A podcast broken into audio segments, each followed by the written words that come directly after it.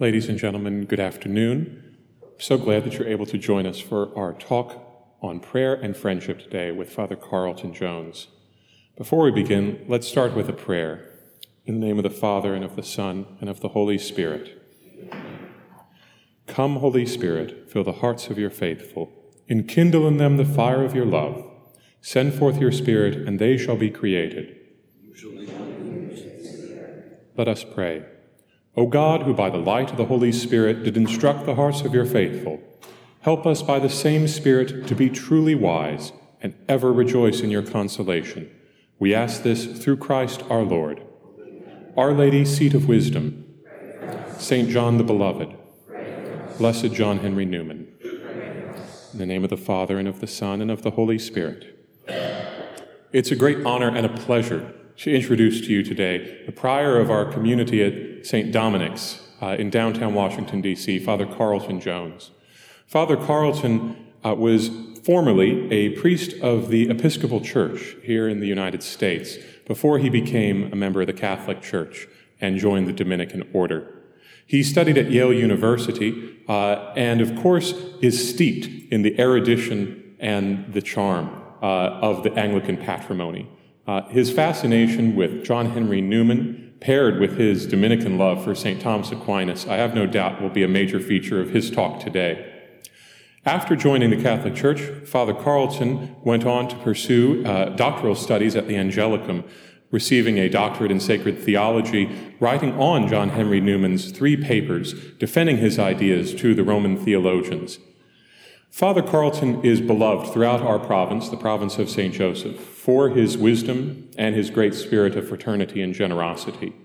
He's going to speak today on one of the most essential spiritual topics that's quintessential not only of St. Thomas Aquinas, but of Blessed John Henry Newman, and that is spiritual friendship. Perhaps most importantly, our friendship with God. I hope that as you listen to his talk, you'll come to appreciate the qualities that have endeared Father Carlton to so many of his confreres and to so many of the souls he's touched over the years. Without further ado, it gives me great pleasure to introduce Father Carlton Jones.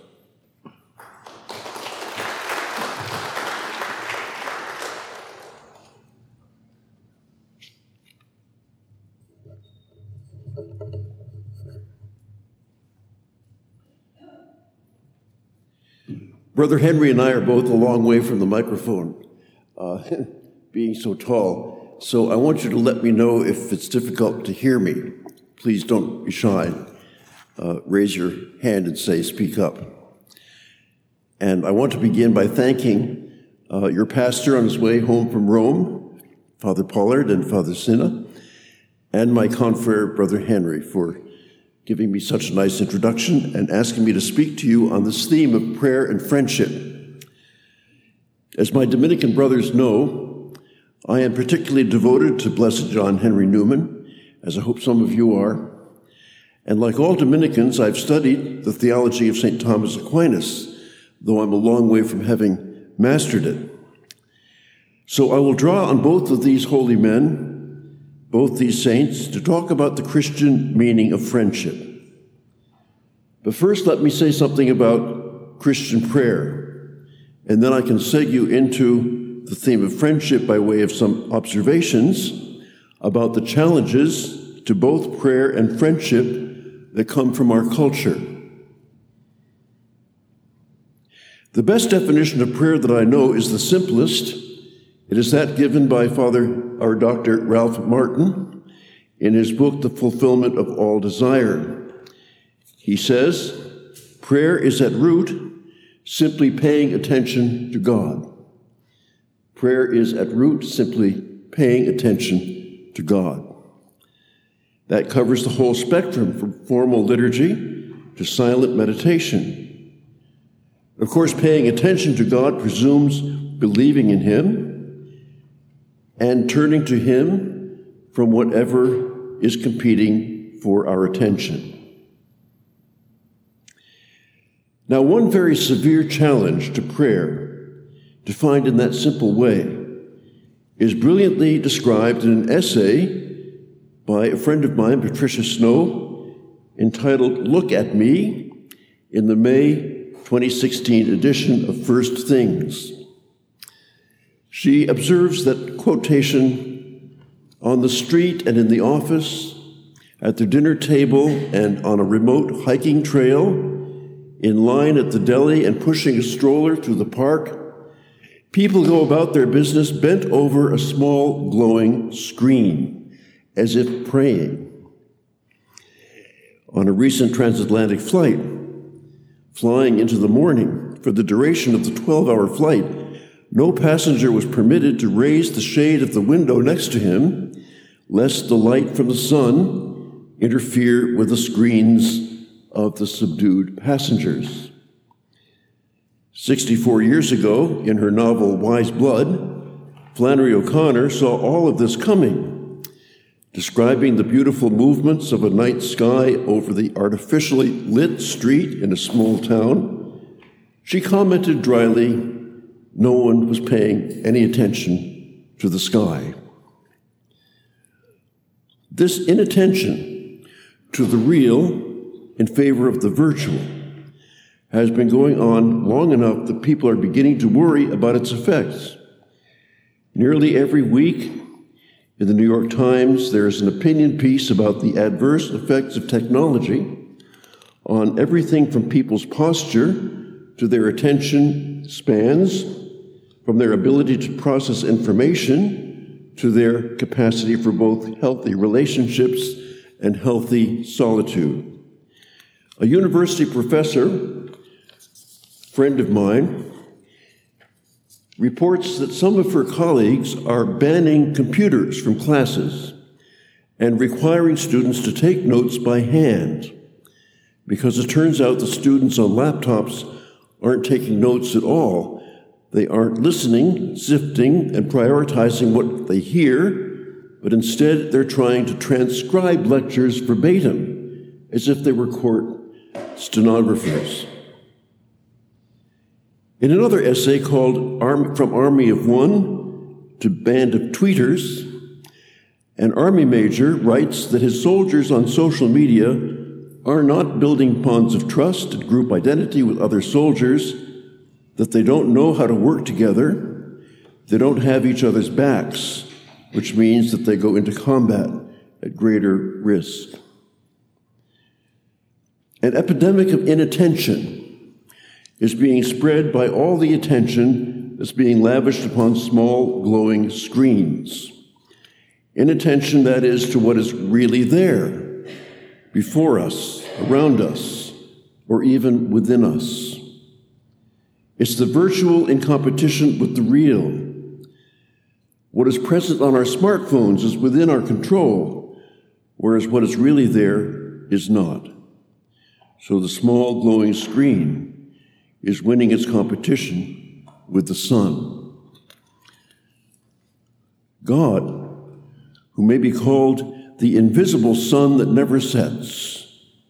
Think of that for a moment the invisible sun that never sets, the most real of all realities.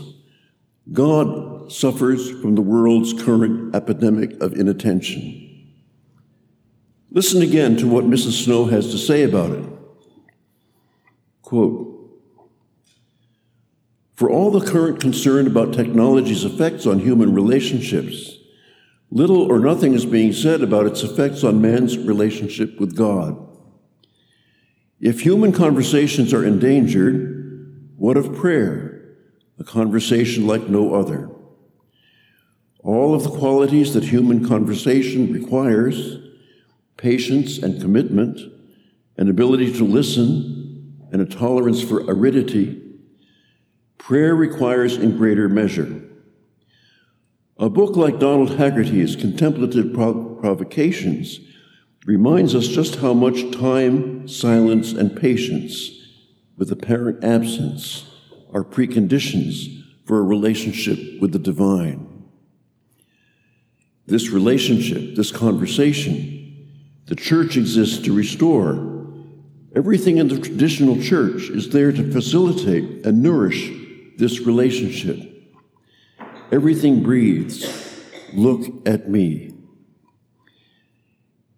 For centuries, Catholic churches have been places of prayer and recollection, deep reading and peaceful communion, places of limited social interaction where the mind can wander and the nerves relax, quiet places far from the noise and incessant demands of the world.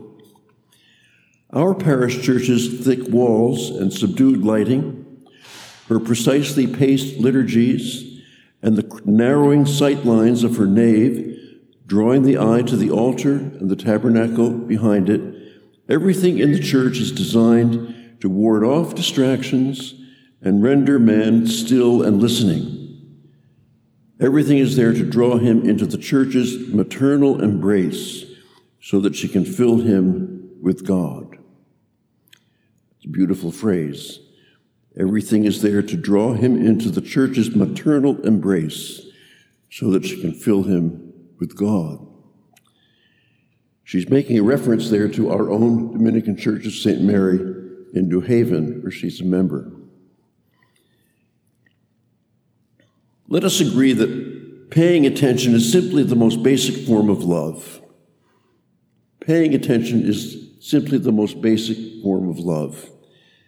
Then our Lord's dual command to love God and neighbor requires a kind of attention to other people that's comparable with the intention that we give in prayer to God.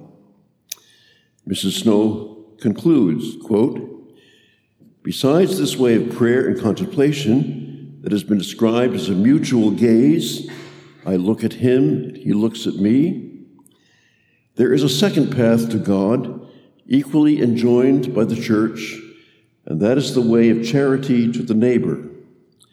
But not the neighbor in the abstract. Christianity is always inveighed against telescopic philanthropy. Who is my neighbor? A lawyer asks Jesus in the Gospel of Luke.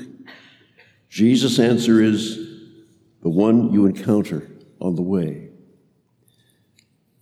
This encounter cannot be elided or put on hold, pushed to the periphery, or dissolved into an abstraction. Man cannot vault over the particular to reach the universal or bypass the present to seize the future. Virtue is either concrete or it is nothing.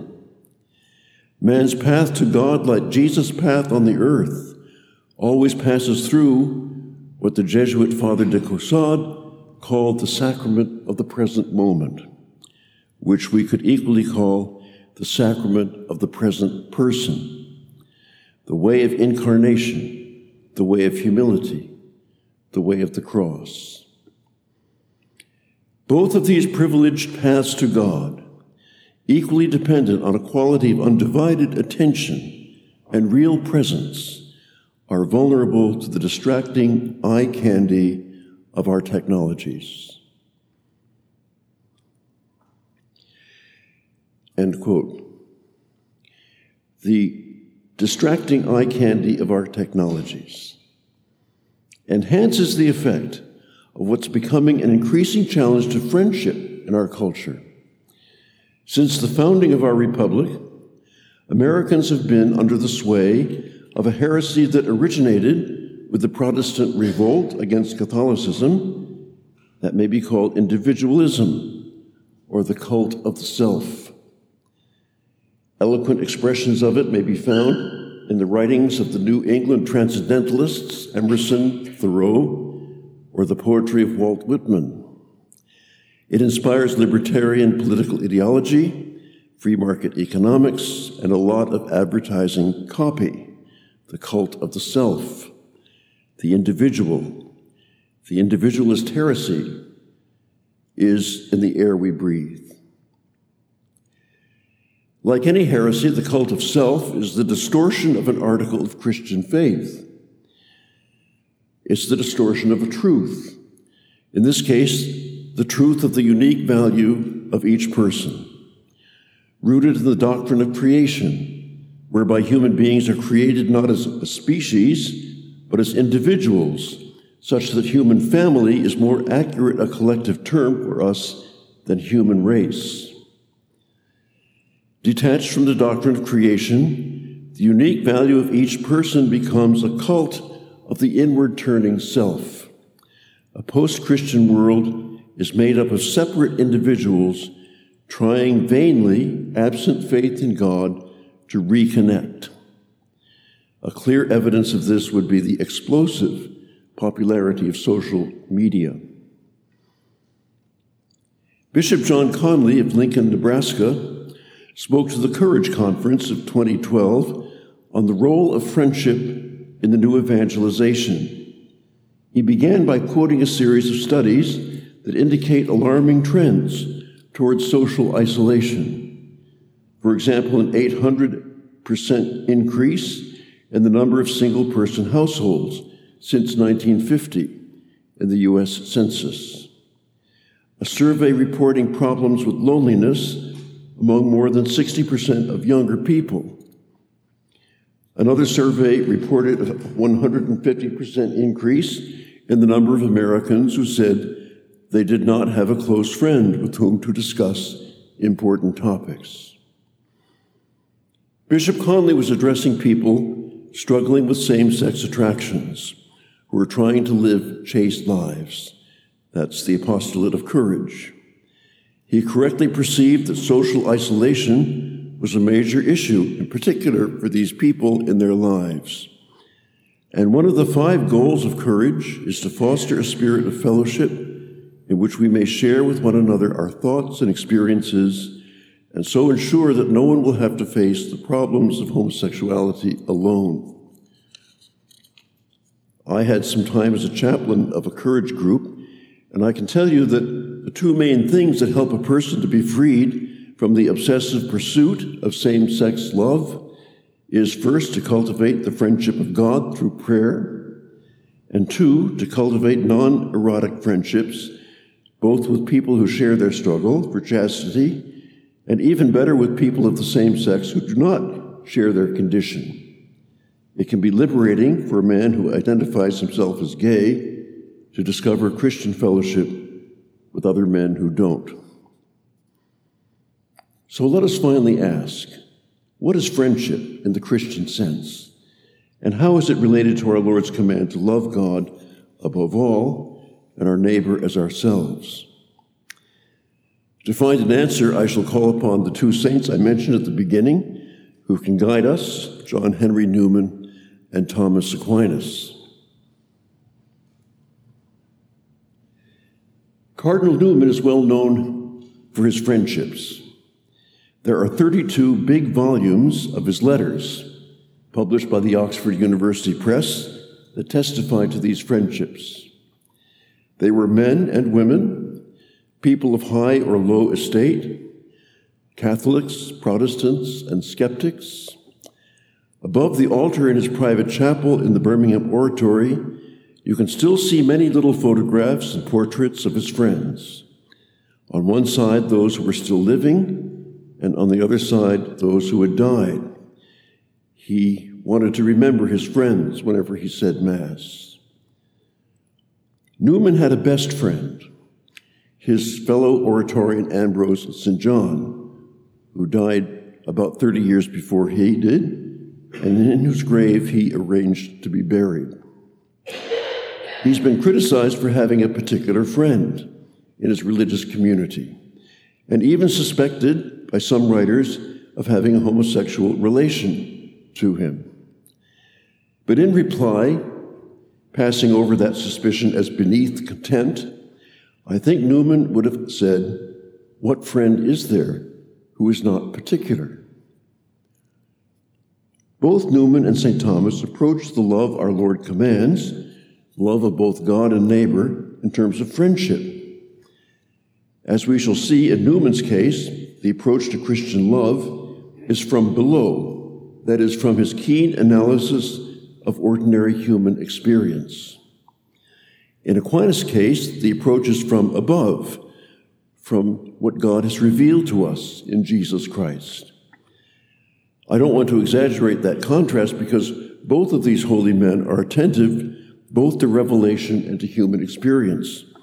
And in their different approaches, they both adhere to the principle that grace always builds on and perfects nature. So now, John Henry Newman. Two days after Christmas, on St. John's Day in 1831, In his third year as pastor of the University Church of St. Mary in Oxford, Newman preached a sermon called The Love of Relations and Friends. He begins by pointing out that St. John the Beloved was the private and intimate friend of Christ. And here's how he goes on quote, Much might be said on this remarkable circumstance. I say remarkable because it might be supposed that the Son of God Most High could not have loved one man more than another? Or again, if so, that he would not have had only one friend, but as being all holy, he would have loved all men more or less in proportion to their holiness. Yet we find our Savior had a private friend. And this shows us first how entirely he was a man, as much as any of us in his wants and feelings. And next, there is nothing contrary to the spirit of the gospel, nothing inconsistent with the fullness of Christian love in having our affections directed in a special way towards certain objects, towards those whom the circumstances of our past life or some peculiarities of character have endeared us. There have been men before now who have supposed Christian love was so diffusive as not to admit of concentration upon individuals, so that we ought to love all men equally. And many there are who, without bringing forward any theory, yet consider practically that the love of many is something superior to the love of one or two, and neglect the charities of private life while busy in the schemes of an expansive benevolence. Now, this is what Patricia Snow called telescopic philanthropy what is commonly called humanitarianism, or more derisively, do goodism. Now, I shall here maintain, Newman says, in opposition to such notions of Christian love, and with our Savior's pattern before me, that the best preparation for loving the world at large and loving it duly and wisely is to cultivate an intimate friendship and affection towards those who are immediately about us.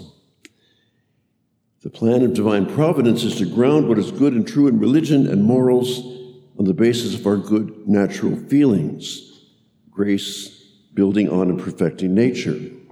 And so of the love of our fellow Christians and of the world at large. It is the love of kindred and friends in a fresh shape, which has this use, if it had no other, that it is the natural branch on which a spiritual fruit is grafted. Love is a habit and cannot be attained without actual practice, which on so large a scale is impossible. We see then how absurd it is when writers talk magnificently about loving the whole human race with a comprehensive affection of being the friends of all mankind and the like. Such vaunting professions, what do they come to?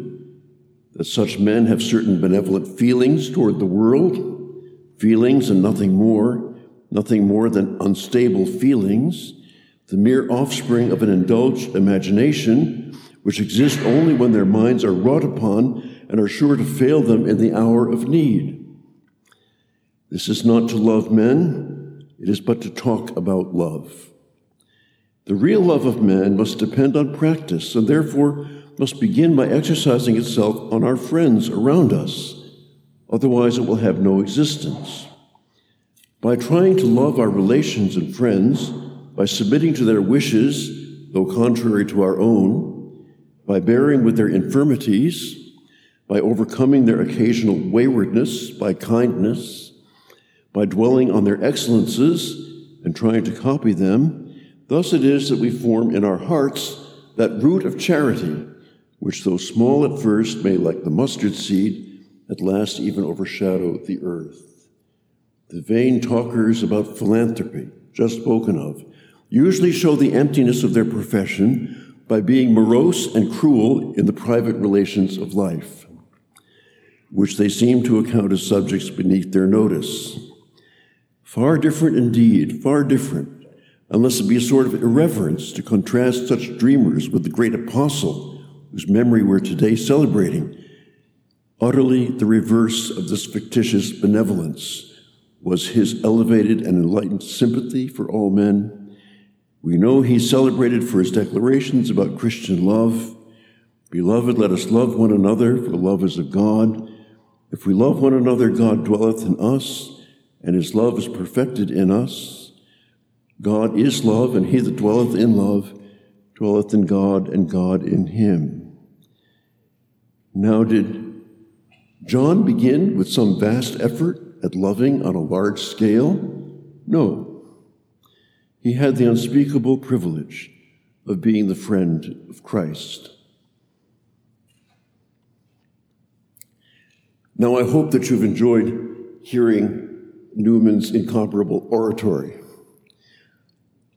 As with the fathers of the church, you find his theology mostly in his sermons, which are eminently quotable. Now, you can't quote Aquinas with the same effect because his theology is found in academic texts, precise, analytic, profound, and dry. Beneath his articles and questions, though, you can sense the warmth and wonder of his faith, and this is especially true of his treatment of charity the love of God and neighbor. The greatest of the virtues in the second part of the second part of the Summa Theologiae, questions 23 to 27, if you'd like to look it up when you get home. St. Thomas defines the love of God and neighbor, charity, simply as friendship. Thomas was original in this and open to the obvious objection friendship is particular, where Christian love is universal. But he was determined to defend his unconventional opinion because he was having to account for these well known words of Jesus from the Gospel of St. John This is my commandment that you love one another, specifically. You love one another as I have loved you. Greater love has no man than this, that a man lay down his life for his friends. You are my friends if you do what I command you. No longer do I call you servants, for the servant does not know what his master is doing. But I have called you friends.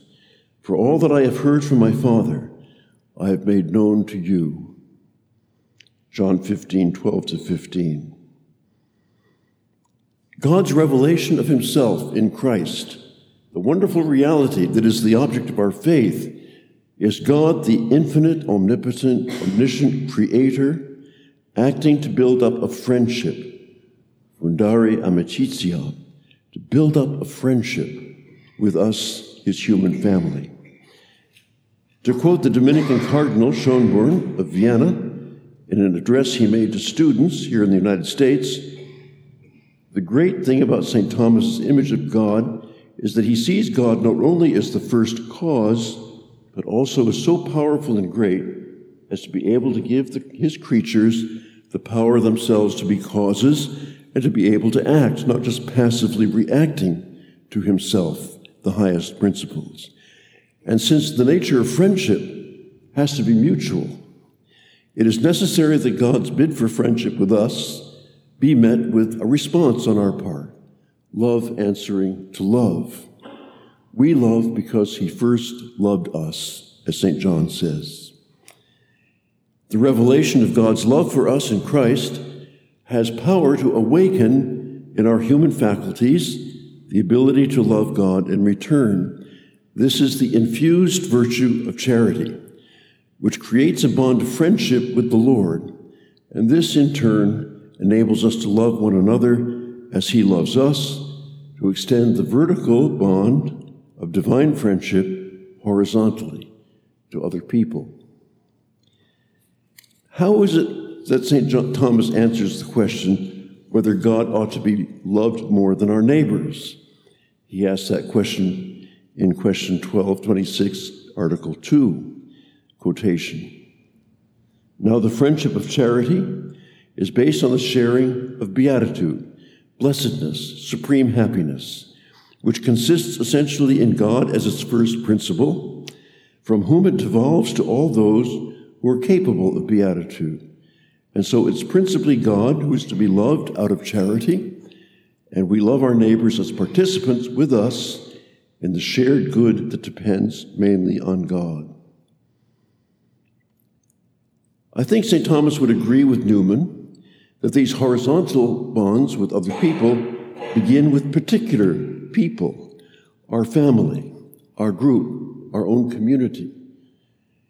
And then, in proportion as our love for God increases, so does the scope of our attention to our fellow human beings, including enemies whom we come to love in God because and as God loves them. You can see how different this is from telescopic philanthropy, humanitarianism, or do goodism. For one thing, to love our fellow men, who are all sinners like us, to love them in God because and as God loves them, is going to involve some form of suffering with them and for them, some offering of reparation with Jesus on the cross. And another thing that is necessarily involved with what St. Thomas teaches about charity, this divine and human friendship, is the purifying of our hearts. When by grace the heart is opened to the love of God in Christ, process of conversion is initiated, whereby every spiritual faculty, our memory, our intellect, and our will is redirected toward the Lord Jesus and brought into captivity to Him, as St. Paul puts it in 2 Corinthians 10. So finally, let us ask where would St. Thomas and Blessed John Henry Newman direct us to experience the love of God as divine and human friendship? Without doubt, it would be to the Holy Eucharist, to the Mass. And here are some quotes to end with. The first was St. Thomas's Eucharistic hymn, Verbum Supernum. The heavenly word proceeding forth, yet leaving not his Father's side, and going to his work on earth, has reached at length life's eventide. By false disciple to be given to foemen for his blood athirst, himself the living bread from heaven, he gave to his disciples first. In twofold form of sacrament, he gave his flesh, he gave his blood, that man of soul and body blent might wholly feed on mystic food. In birth, man's fellow man was he, his meat while sitting at the board. He died our ransomer to be, he reigns to be our great reward. And then from Blessed John Henry Newman, from the dream of Gerontius. O wisest love, that flesh and blood which did in Adam fall, should strive afresh against the foe, should strive and should prevail, and that a higher gift than grace should fled flesh and blood refine, God's presence and his very self and essence all divine. Amen.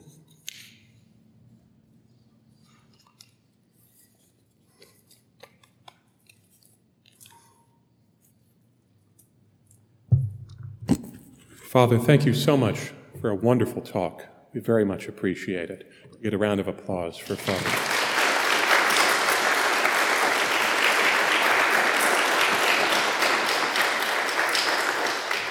If you're willing, uh, perhaps we have a few moments to take questions before adjourning for a reception at the uh, Adult Education Room.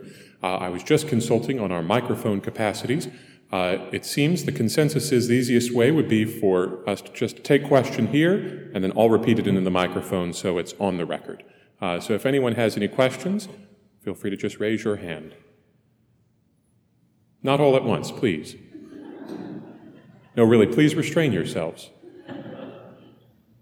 There are limits, ladies and gentlemen. Well, Father, I would like to ask one question at least while they're contemplating uh, for a minute or two. Uh, could you consider why there's often been considered a tension, as you mentioned in uh, your transition in talking about St. Thomas Aquinas, between Christian charity, agape, and the more classical idea of philia, particular friendship? Because of this notion that the demands of Christian charity are more universal, and particular friendship is somehow more exclusive in such a way that prevents you from loving your neighbor as you ought and that the Christian tradition talks more of family relationships, of disciple relationships, of neighbor relationships. Friendship seems more classical, more pagan, uh, more civic. Could you consider that? Okay, sure.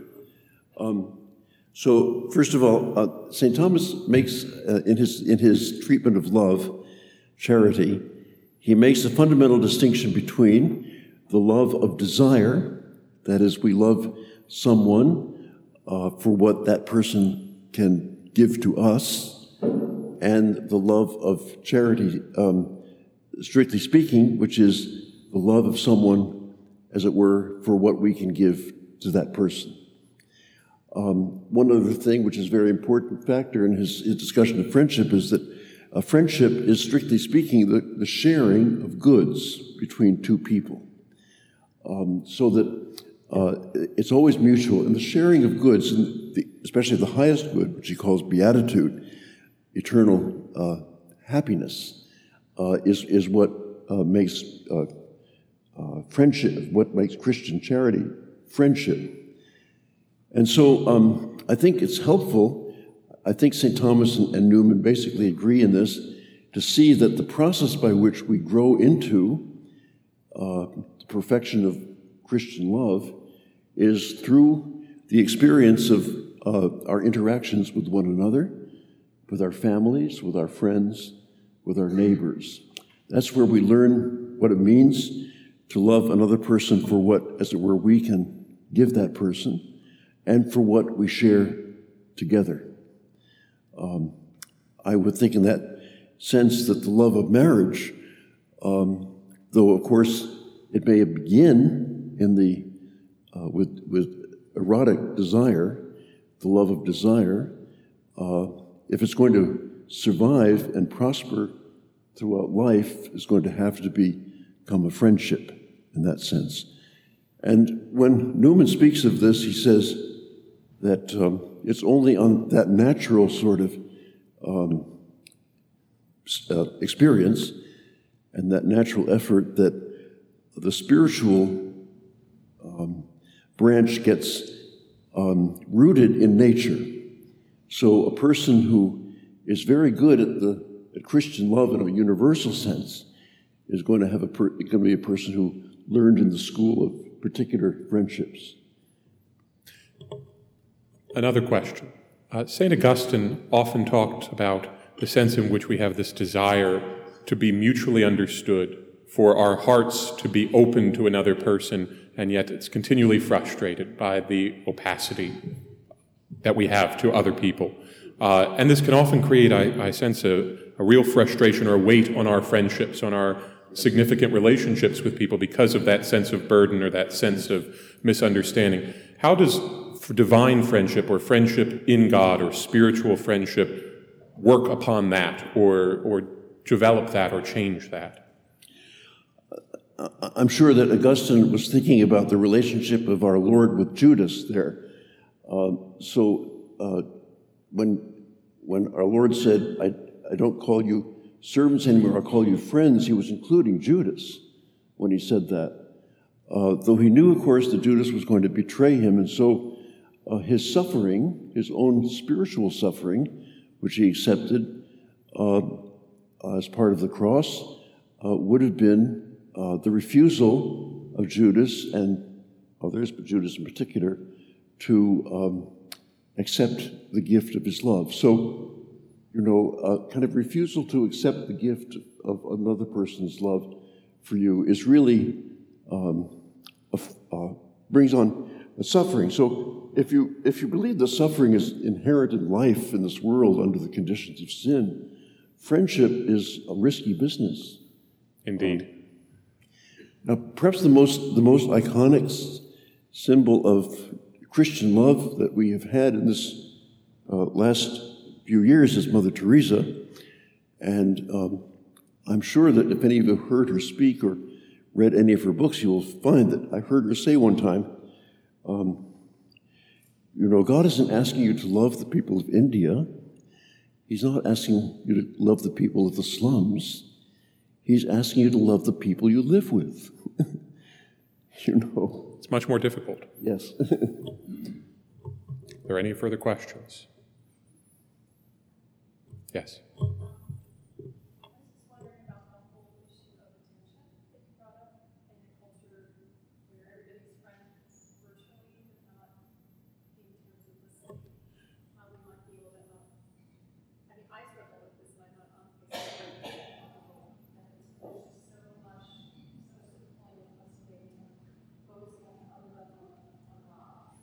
Just to repeat for the record, the question is about the difficulty of attention in friendship, especially in a virtual age where the use of the word friend seems to have shifted considerably. So, even for those of us who may not be on Facebook or don't engage in as many of these virtual forms of friendship, how does that mutual gaze or that quest for attention uh, affect us uh, in an age where attention deficit seems to be always getting redder?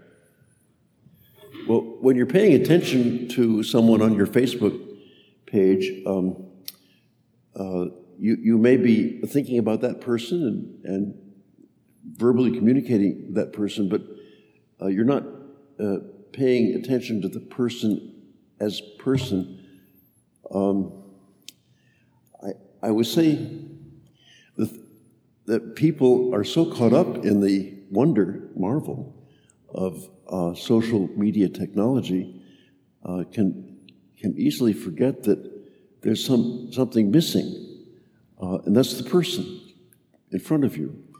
And uh, the only way of having truly mutual relationships is for the person to be there. Um, now, I, I, would say probably an exception to this would be the, the old fashioned letter writing. Um, so Newman was famous for his letters, 32 huge volumes of letters. Um, and, and the older members of my family were all faithful letter writers. I got a letter from my mother every week for her whole life. Um, and I regret to say that I didn't respond to all of them. But letters, I think, contain the person in a way that the screen does not. It's hard to define what that means. The letter actually is the work of the person's hand, you know, and the person has touched it. And, you know, uh, anyway. I'm sorry, yes.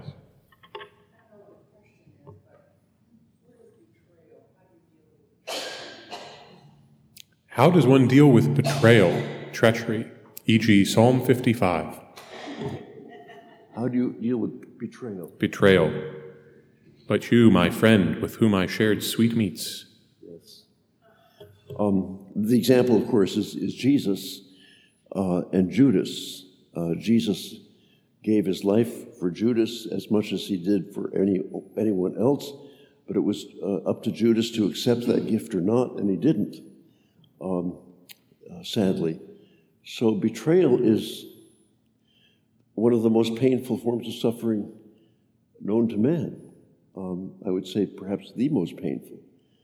Um, and it's something that people are almost taking for granted when you have uh, divorce uh, so easy in our society, when um, the kind of individualist heresy prevails and what a person considers for his own good to be more important than for the good of his family or his wife or children, then you have the possibility of betrayal without hardly thinking about it.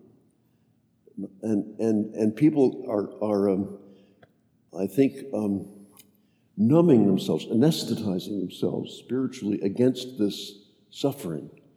And it, inclu- and it, and it, and it involves a kind of frightful way people becoming walled off from each other. Um, I think, um, yeah, that's what I would say. It's a, in our in our society, our culture is is really um, well, a lot of the a lot of the classic tragedies in in literature.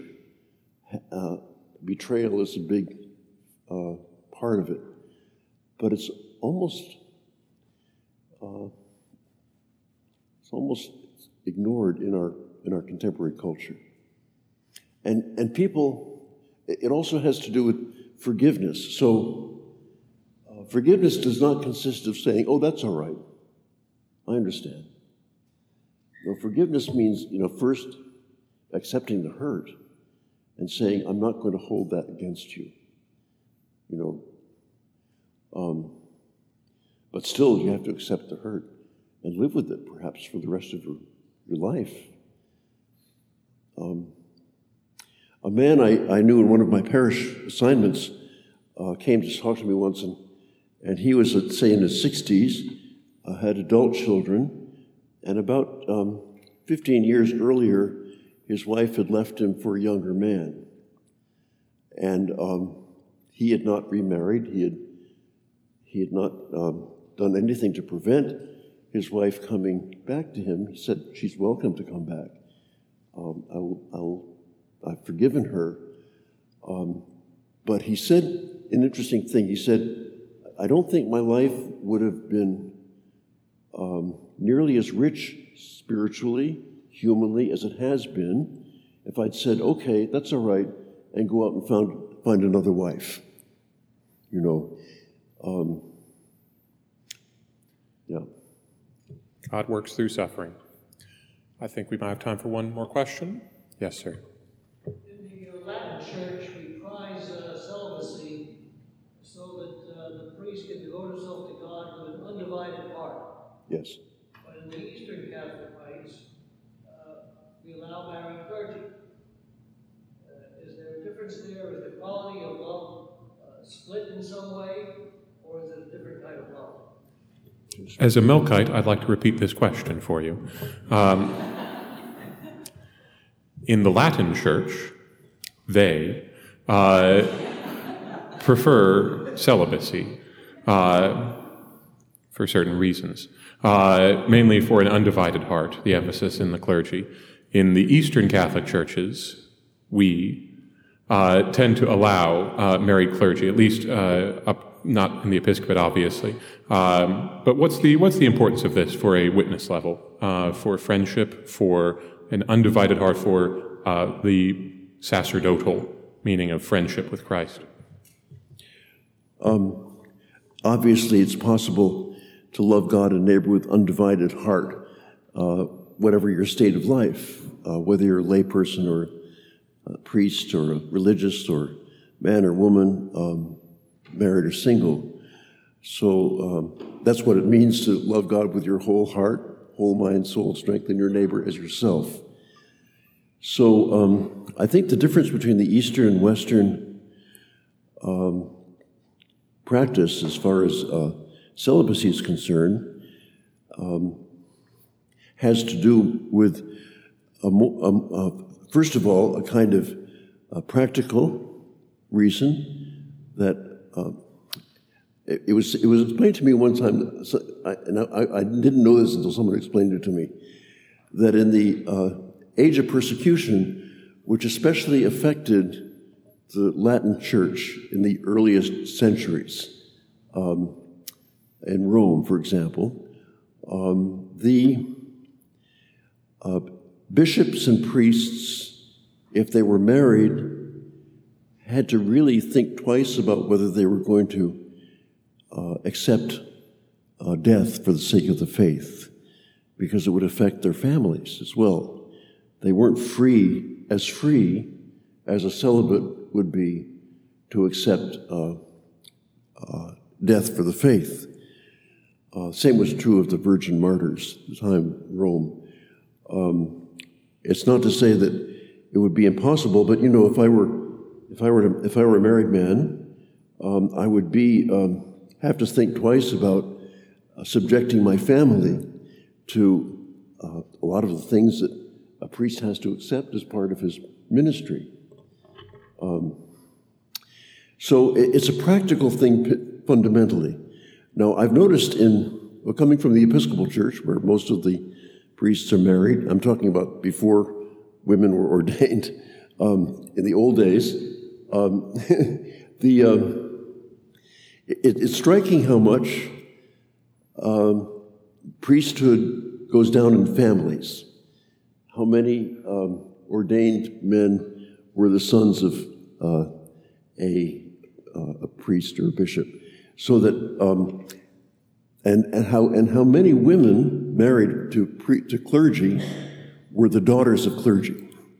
So it was kind of a family. The, uh, the ministry became a kind of like a family affair, and in an Eastern priest, Eastern Rite priest, once told me, who was married, told me that uh, only a woman who'd been brought up in the household of a priest would understand what she was taking on when she married a priest. Rather like an Anthony Trollope novel. Uh, at that point, I think we'll draw close to the questions. We'll thank Father again very much. Uh, please. I enjoyed this very much. Now, there, there will be uh, some light, uh, light refreshment available in the adult education room right across the parking lot. I rejoice to tell you that our holy pastor has returned. Uh, so that is another cause for great rejoicing. But before we adjourn, perhaps Father would be good enough to give us his blessing. Yes. Our help is in the name of the Lord. The peace of God that passes all understanding, keep your hearts and minds in the knowledge and love of God. And the blessing of Almighty God, the Father, the Son, and the Holy Spirit be upon you and remain with you always. Amen. Amen. Go in peace.